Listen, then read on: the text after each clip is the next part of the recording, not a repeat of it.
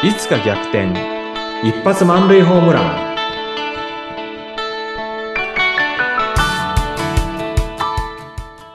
皆さんこんにちは。合同会社東きみなり事務所代表社員の東きみなりです。こんにちは、インタビュアーの山口智子です。東さん、プレゼンテーションについていろいろ伺ってきています。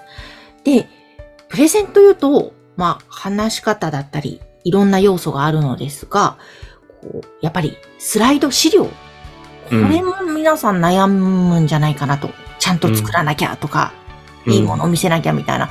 このあたりってどんな風に考えてらっしゃるんですか？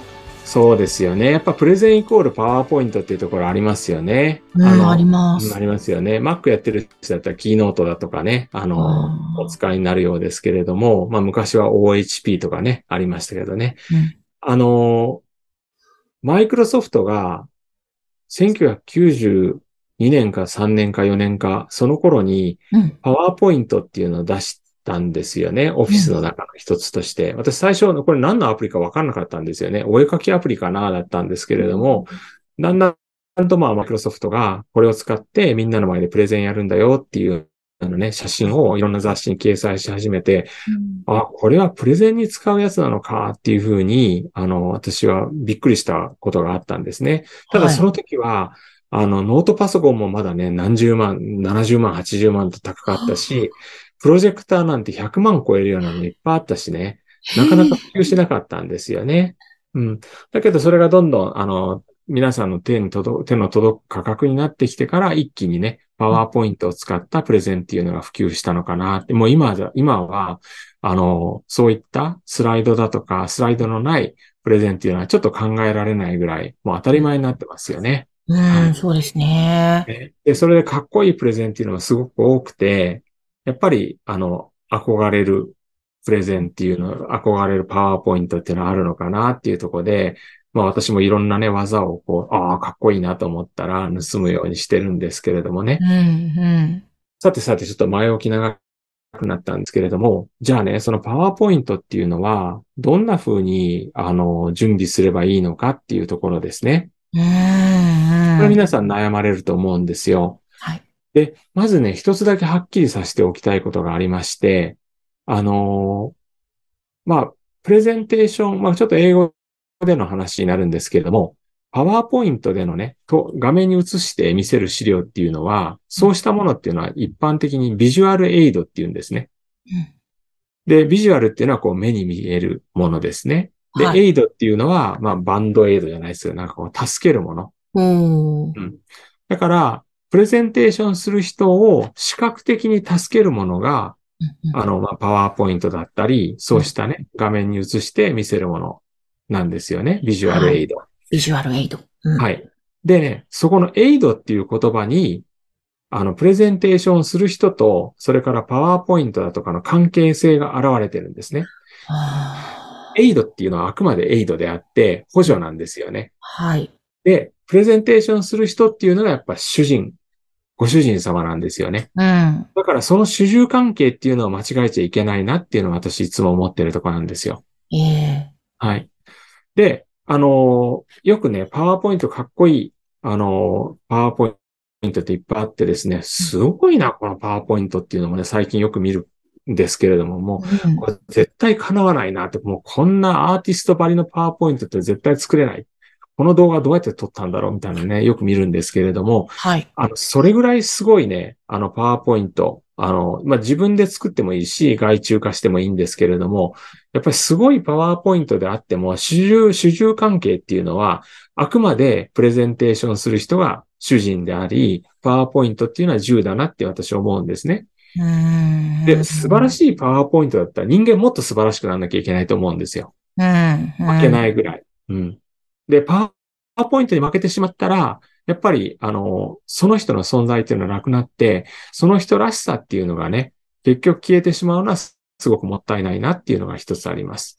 うん、ああ、そっかそっか。確かに。はいなんか、そうですね。パワーポイントの方をうん主、主軸に持ってきがちですよね。なんか、勘違いして、つい。まあ、そうですね。あの、そこはしょうがないかなとは思うんですよ。うん。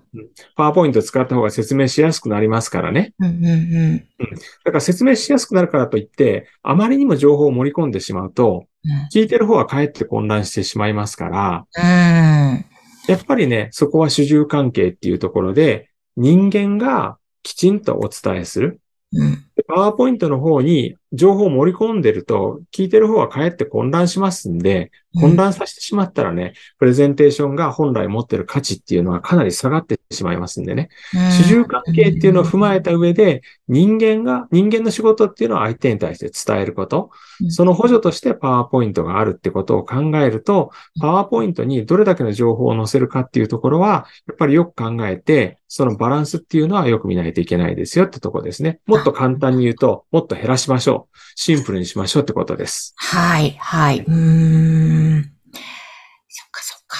うんそのあたりがパワーポイントを使うときのコツですね。そうですね。うんであと、、今ちょっと、あ、どうぞ。あ、その1枚にうん。すごい細かい文字をつらつらとやる方もいるんですが、見にくいじゃないですか。やっぱり1枚のスライドにもシンプルにみたいな。シンプルですね。余白がいっぱい目立つぐらいがいいなって私私の理想はね。うん。うんもう単語で言うと、なんか2、3語割と大きめの字でポンポンと載ってる。まあ4つ、4, 4ワードぐらい載ってる感じで、うん。あともう一つはなんか、あの、写真とかですね。あの、言葉の情報よりも写真の方が一発で伝わるってことありますから、ああ。ええその辺をうまく組み合わせたら。うまく組み合わせたらいいと思いますね。うん。わかりました。で、今山口さんおっしゃったように、文字情報がすごく多いと、みんなそっちを読んでしまって、うんあの、話を聞かなくなってしまうんですね。うん。で聞いてるんだけれども、入ってこない。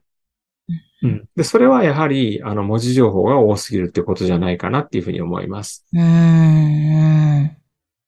ですんで、あの、やっぱり、あの、まあ、スピーチですとか、プレゼンですとかっていうのが、まあ私もね、たくさんバーって一気に喋ってしまいますけれども、本当は間が大切で、なんかこうね、意味の塊が終わったら間を取って、皆さんにこう消化する時間を与えて、そして次の話に行くっていうのは理想的。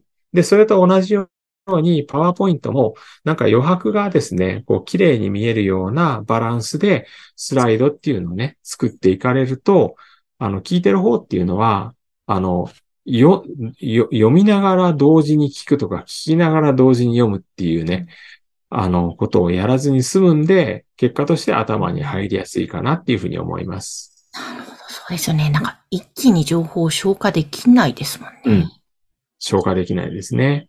うんそれも本当にプレゼンを聞いてくださっている方の立場になって、そうです見えてくることなんですかね。そうですね。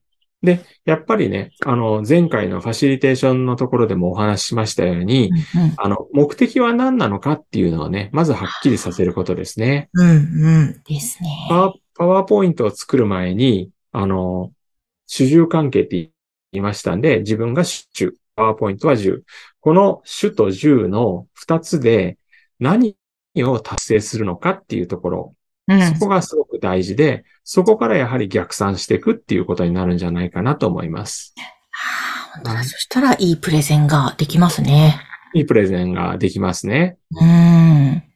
でで、あ、はい、どうあぞ。聞いていいですか？東さんのところで相談すると、そのうん、スライドも含めてうん、のレクチャーを受けられるわけですか？もちろんです。おー、いいですね。で、そこでね、あの、大事なことっていうのは、あの、プレゼンテーションも、ファシリテーションも、まあ、一対一のなんか質疑応答も何でもそうなんですけども、うん自分でこれで伝わるだろうと思ったことって、結構伝わらないことが多いんですよね。ああ、うん、うん、ありがちですね。ありがちですよね。うん。で、コーチの存在とか、私はやっぱコーチって大事だなと思うのは、うん。あの、客観的なね、意見をくれるんですよね。はい。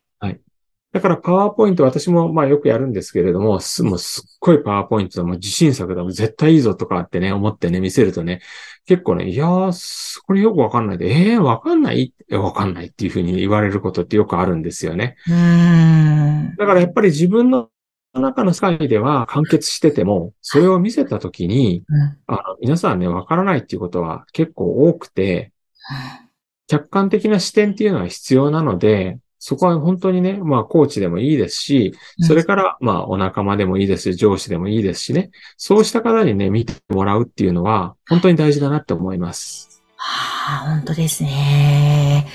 そうか、ぜひなので、今度ね、大切なプレゼンがあるという方は、東さんのところにまず相談に来ていただくと、すごい心強いと思いますね。はい、元気づけますよ。いいしてあげますよ。いや、本当うんもう絶対いいプレゼンになりますので、番組概要欄のホームページからまずはお問い合わせをください。東さん、今日もありがとうございました。ありがとうございました。